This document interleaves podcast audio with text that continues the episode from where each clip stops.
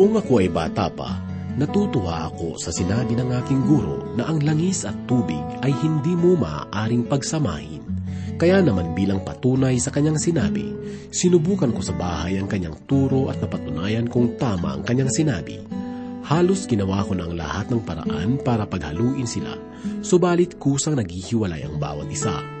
Ang kabanalan ng Panginoon ay maihahalin tulad sa dalisay at malinis na tubig, samantalang ang kasalanan ay maihahalin tulad sa mantika o langis. Ang dalawang ito ay hindi maaaring magkasundo kundi kinakailangang maglaban. Mahalagang matanin sa ating isipan na ang hatol ng Diyos sa kasalanan ay kamatayan. Ang kamatayan na iyon ay maaaring hindi pisikal, kundi spiritual na kamatayan.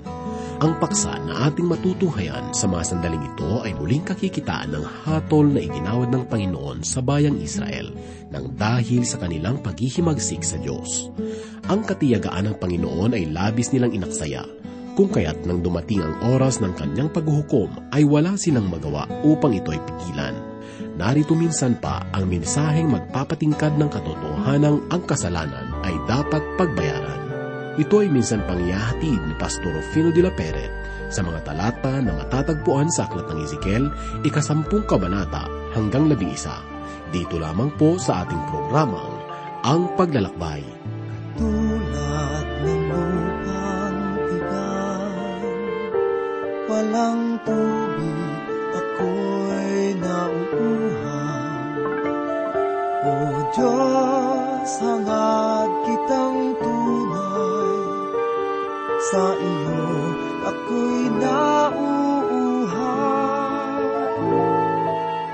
Kaya ika'y munang masdan, noong sa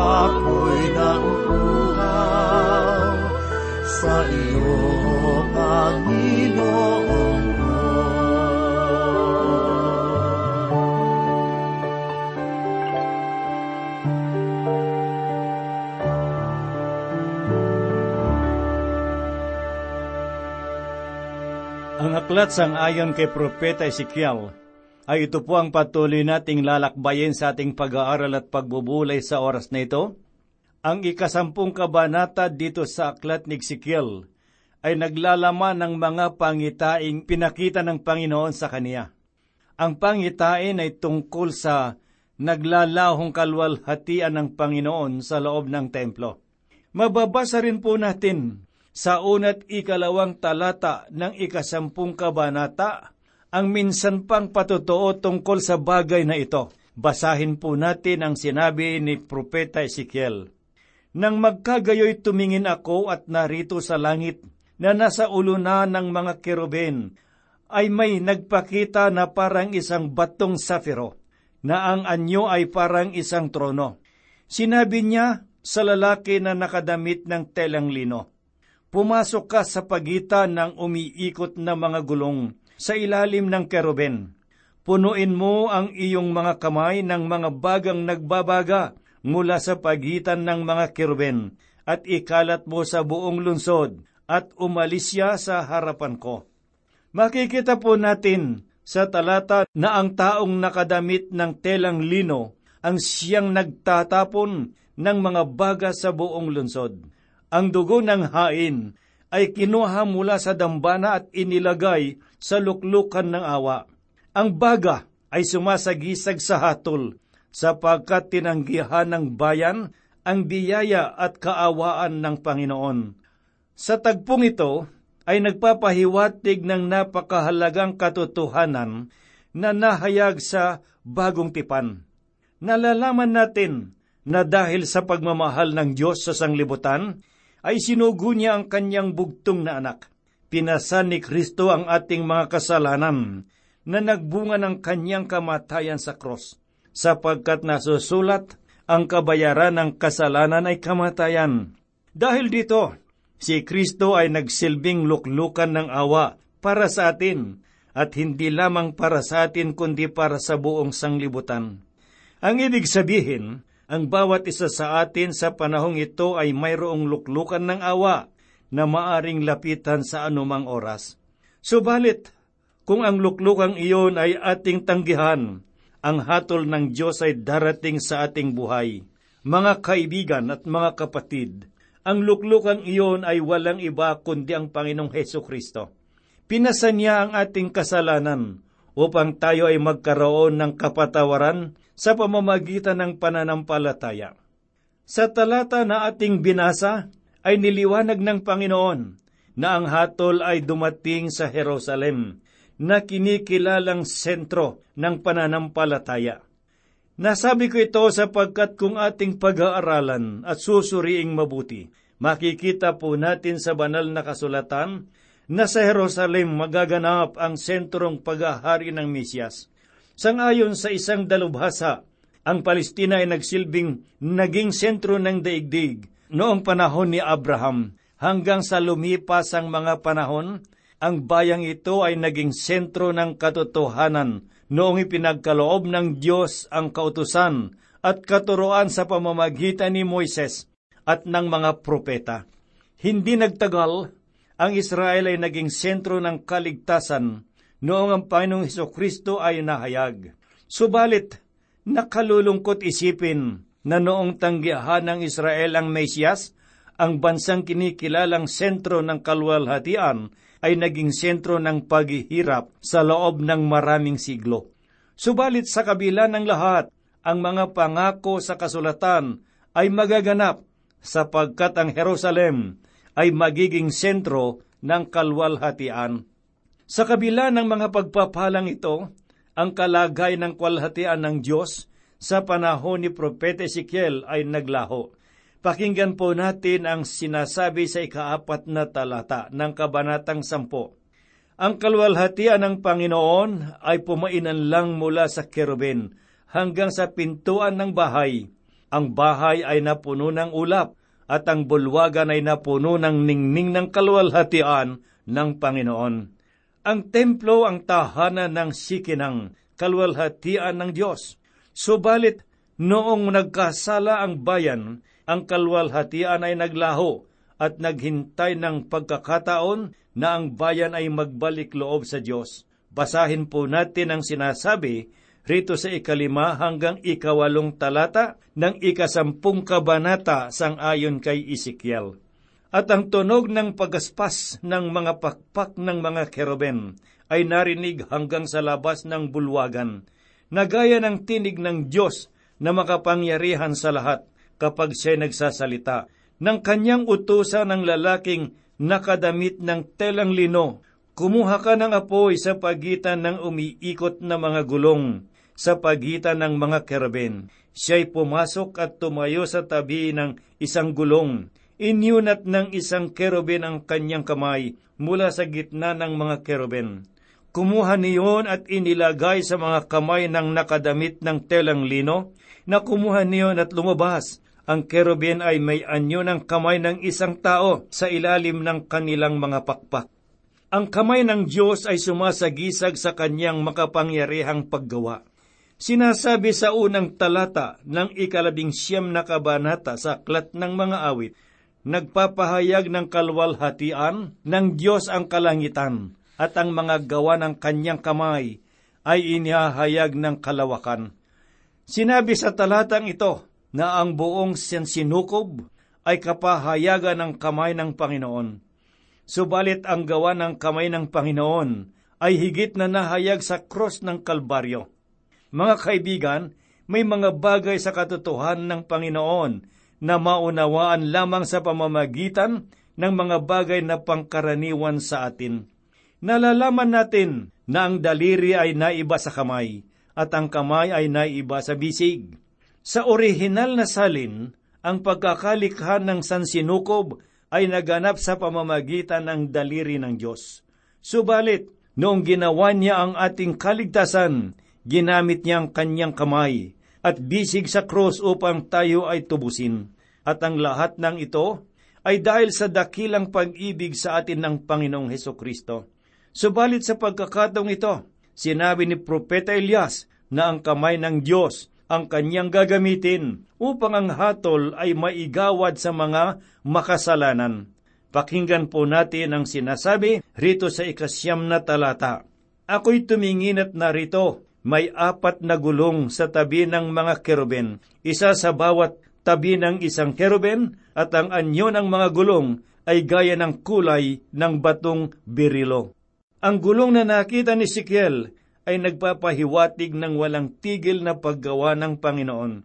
Kaya noong si Kristo ay narito sa sanglibutan, sinabi niya sa ikalimang kabanata sa Ebanghelyo sang ayon kay Juan, talatang labing pito ang ganito hanggang ngayoy patuloy sa paggawa ng aking ama at ako'y patuloy rin sa paggawa. Mga kaibigan at mga kapatid, ang Panginoon ay abalang-abala sa pagsasakatuparan ng kanyang mga panukala sa buhay ng mga mananampalataya simula noong siya ay bumaba mula sa kalangitan. At sangayon naman, sa kasampu at ikalabing isang talata ay ganito po naman ang ating mababasa. Tungkol sa kanilang anyo, ang apat ay magkakawangis na parabang isang gulong na nasa loob ng isang gulong. Kapag ang mga ito'y umiikot, umiikot sila sa alinman sa apat na dako na hindi nagsisipihit habang umiikot, kundi saan mang panig, humaharap ang gulong sa harap. Sumusunod ang iba na hindi pumipihit habang umiikot. Ang Diyos ay hindi makalimutin hindi siya nag-aalinlangan sa kanyang mga layunin at mga hakbang, sapagkat nababatid niya ang lahat ng bagay. Sapagkat sinabi ni Sikiel, si kalabing dalawa hanggang ikalabing apat na talata, ang kanilang buong katawan at ang kanilang mga likod, at ang kanilang mga kamay, at ang kanilang mga pakpak, at ang kanilang mga gulong, ay puno ng mga mata sa palibot. Tungkol sa mga gulong, tinawag sila sa aking pandinig. Ang umiikot na mga gulong, bawat isa'y may apat na mukha. Ang unang mukha ay mukha ng keruben, ang ikalawang mukha ay mukha ng tao, ang ikatlo ay mukha ng leon, at ang ikaapat ay mukha ng isang agila. Ang mga pangungusap na nabasa natin sa talatang ito ay matalinghaga at hindi ko layuning ipaliwanag ng buong lalim ang mga nasusulat sa mga talatang ito. Subalit ako'y naniniwala na ang mensahe ng apat na nilalang ay matatagpuan sa apat na ibanghelyo. Halimbawa, ang mukha ng agila sa apat na nilalang ay inilarawan sa ebanghelyo sang-ayon kay Juan, sapagkat ang diin ng kanyang mensahe ay nakatuon sa pagkadyos ng Panginoong Heso Kristo. Samantalang ang mukha ng leon ay sumasagisag sa Mesyas bilang hari ng mga Hudyo. Ito ay matatagpuan po natin na binigyang pansin sa Ebanghelyo sang ayon kay Mateo. Ang mukha ng tao ay binanggit sa Ebanghelyo ni Lucas at ang mukha ng keruben bilang lingkod ng Panginoon ay nahayag sang ayon sa Ebanghelyo ni Marcos. Ang lingkod na ito ay gumawa ng luklukan ng awa para sa atin upang ikaw at ako ay magkaroon ng buhay na walang hanggan. Ganito po naman ang sinasabi sa ikalabing limang talata. At ang mga keruben ay pumaitaas, ito ang mga nilalang na may buhay na aking nakita sa baybayin ng ilog Chibar. Kung ating maalala, ang pangitaing ito ay kauna-unahang nakita ni Sikiel sa unang kabanata. Subalit ngayon ay mababasa po natin sa ikalabing walo at ikalabing siyam na talata ng ikasampung kabanata ng sulat ni Ezekiel na ganito po ang kanyang sinabi. At ang kalwalhatian ng Panginoon ay lumabas mula sa pintuan ng bahay at tumayo sa ibabaw ng mga keruben. Itinaas ng mga keruben ang kanilang mga pakpak at lumipad mula sa lupa sa aking paningin habang sila'y humahayong kasama ng mga gulong sa tabi nila. At sila'y tumayo sa silangang pintuan ng bahay ng Panginoon at ang kalwalhatian ng Diyos ng Israel ay nasa itaas nila. Ang dati-rating presensya ng Panginoon na nananahan sa templo ay naglaho na. Kasabay nito, ang paglipad ng mga keruben tungo sa silangang pintuan. Ganito naman po ang sinabi ni Propeta Ezekiel, sa ikadalawampu hanggang ikadalawampu at dalawang talata. Ito ang mga nilalang na may buhay na aking nakita sa ilalim ng Diyos ng Israel sa baybayin ng ilog Chibar. At nalalaman ko na sila'y mga keruben. Bawat isa'y may apat na mukha at apat na pakpak at ang anyo ng mga kamay ng tao ay nasa ilalim ng kanilang mga pakpak. Tungkol sa anyo ng kanilang mga mukha, ito rin ang mga mukha na aking nakita sa baybayin ng ilog Sibar. Ang bawat isa'y nagpatuloy sa paglalakad. Ako ay naniniwala na ang mga pangitaing nakita ni Sikiel ay nagpapahayag ng pagkakatawang tao ng Panginoong Heso Kristo. Subalit ang pangitain ay hindi nagtatapos sa mga pahayag na ito sapagkat makikita po natin sa ikalabing isang kabanata ang propesiya laban sa mga pinunong patuloy na nananahan sa Jerusalem. Sapagkat marami sa mga Israelita ang dinalang bihag sa Babylonia, ang Jerusalem ay nanatiling nakatayo at si Sidekias ay nanatiling nakaupo sa trono. Ngunit nakalulungkot malaman na ang mga pinuno ay hindi lamang naghihimagsik sa Diyos, kundi naghimagsik rin sila sa bansang Babylonia laban kay Nebuchadnezzar. Basahin naman po natin ang unang talata ng Kabanatang Labing Isa at tunghayan natin ang mga pangyayaring nakita ni Sikel na ganito po ang kanyang sinabi. Bukod dito itinaas ako ng Espiritu at dinala ako sa silangang pintuan ng bahay ng Panginoon na nakaharap sa dakong silangan sa pasukan ng pintuan ay merong dalawamput limang lalaki at nakita ko na kasama nila si Jeremias na anak ni Binaya na mga pinuno ng bayan. Makikita natin sa talata na merong dalawang pinuno sa bayan.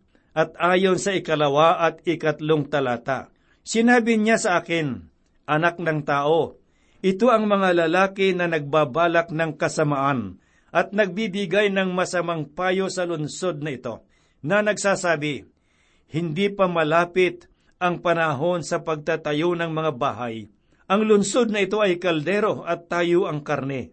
Sa madaling salita, ang mga pinunong ito ay nagsasabi na ang lungsod ng Jerusalem ay para sa atin, bagamat marami ang umalis. Ngunit magpapatuloy tayo at tayo ay magkakaroon ng kapayapaan at kasaganaan.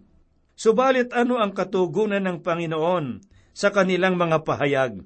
Basahin po natin ang nasusulat dito sa ikaapat at ikalimang talata ng kabanat ng labing isa, sangayon sa sulat ni Propeta Ezekiel. Kaya't magsalita ka ng propesiya laban sa kanila. Magsalita ka ng mga propesiya o anak ng tao ang Espiritu ng Panginoon ay dumating sa akin, at sinabi niya sa akin, Sabihin mo, ganito ang sabi ng Panginoon, ito ang inyong iniisip, o sambahayan ni Israel, nalalaman ko ang mga bagay at pumasok sa inyong isip. Mga kaibigan, ang talata ay nagpapahayag na nalalaman ng Diyos ang laman ng ating mga pag-iisip. Ang ating mga iniisip ay hindi nalilingid sa Kanya.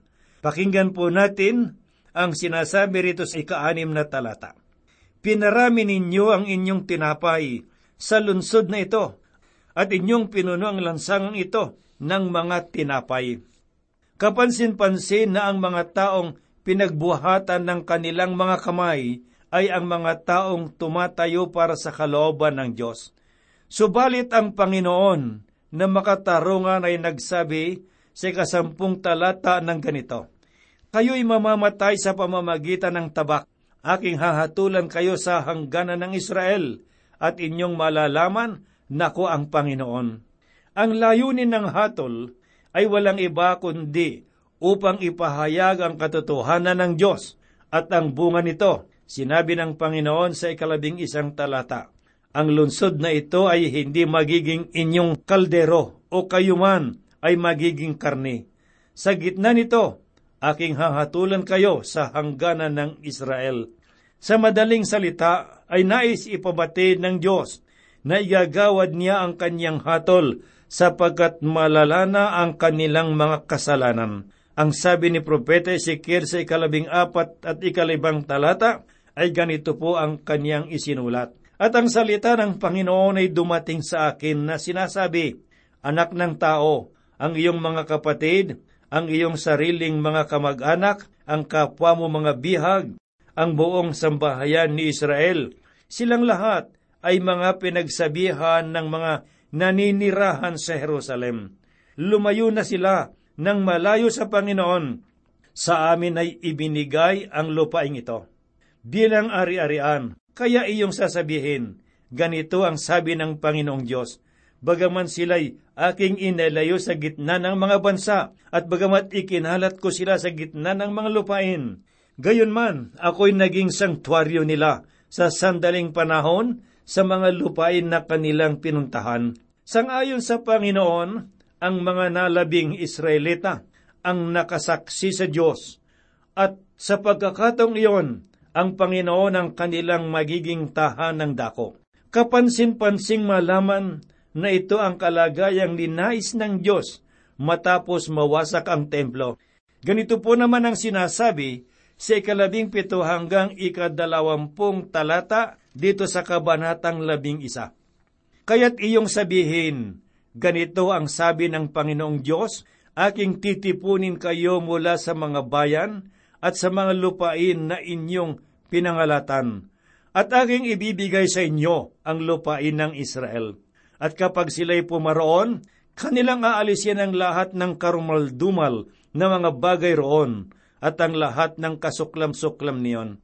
Bibigyan ko sila ng isang puso at lalagyan ko sila ng bagong espiritu Aalisin ang batong puso sa kanilang laman at aking bibigyan sila ng pusong laman upang sila'y makasunod sa aking mga tuntunin at maganap ang aking mga batas at magawa ang mga iyon. Sila'y magiging aking bayan at ako'y magiging kanilang Diyos.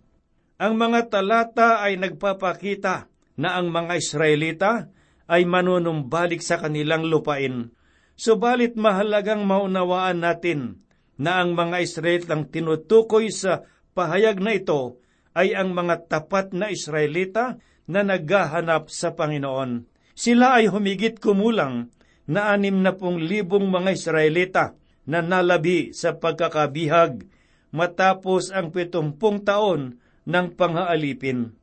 Alamin naman po natin ang sinabi ni Propeta Ezekiel sa ikadalawamput isang talata. Ngunit tungkol sa kanila, na ang puso ay sumusunod ayon sa kanilang mga karumal-dumal ng mga bagay at sa kanilang mga kasuklam-suklam, aking dadalhin ang kanilang mga gawa sa ibabaw ng kanilang sariling mga ulo, sabi ng Panginoon. Patuloy po nating alamin at basahin, ganito po ang sinabi sa talatang 20 at 23. Pagkatapos nito, Itinaas ang mga kerubin ang kanilang mga pakpak at ang mga gulong na nasa tabi nila at ang kalwalhatian ng Diyos ng Israel ay nasa itaas ng mga iyon at ang kalwalhatian ng Panginoon ay pumailan lang mula sa gitna ng lunsod at huminto sa ibabaw ng bundok na nasa dakong silangan ng lunsod. At habang nasasaksiyahan ni Ezekiel ang mga bagay na ito, Sinabi niya sa ikadalawamput apat at ikadalawamput limang talata, Itinaas ako ng Espiritu at dinala ako sa pangitain sa pamamagitan ng Espiritu ng Diyos sa mga bihag na nasa Kaldiya at iniwan ako ng pangitain na aking nakita. At sinabi ko sa mga bihag ang lahat ng mga bagay na ipinakita sa akin ng Panginoon. Si Ezekiel ay mukhang ibinalik ng Espiritu ng Panginoon sa lugar ng Babylonia, kung saan siya ay kinuha ng Diyos upang ipakita ang pangitain. Ang pagbabalik sa kanya ng Panginoon sa lugar na iyon ay nangangahulugan na ihahayag niya ang mga bagay na kanyang nakita sa pangitain. Ito ang magsisilbing babala sa mga Israelita na nasa pagkabihag at gayon din sa mga pinunong nagsasabing ang bayan ay ibabalik sa lungsod. Si Propeta Ezekiel ay magiging saksi sa kanyang mga kababayan na ang hatol ng Panginoon ay darating kung sila ay hindi magbabalik loob.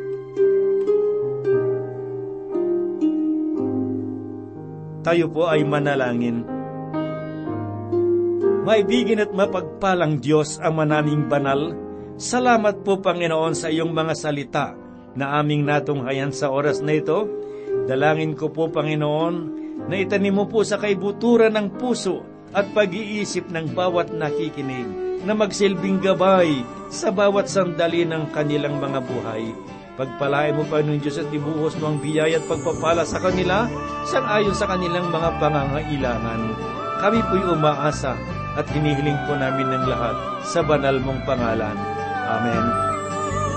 Himig mo ang awit ko Lahat ng ito'y nagmula sa iyo Muling ihahandog sa'yo puso kong inaalay sa'yo. O Diyos, o Panginoon Lahat ay biyayang aming inampon Aming buhay at kakayahan. Ito'y para lamang sa iyong kalwa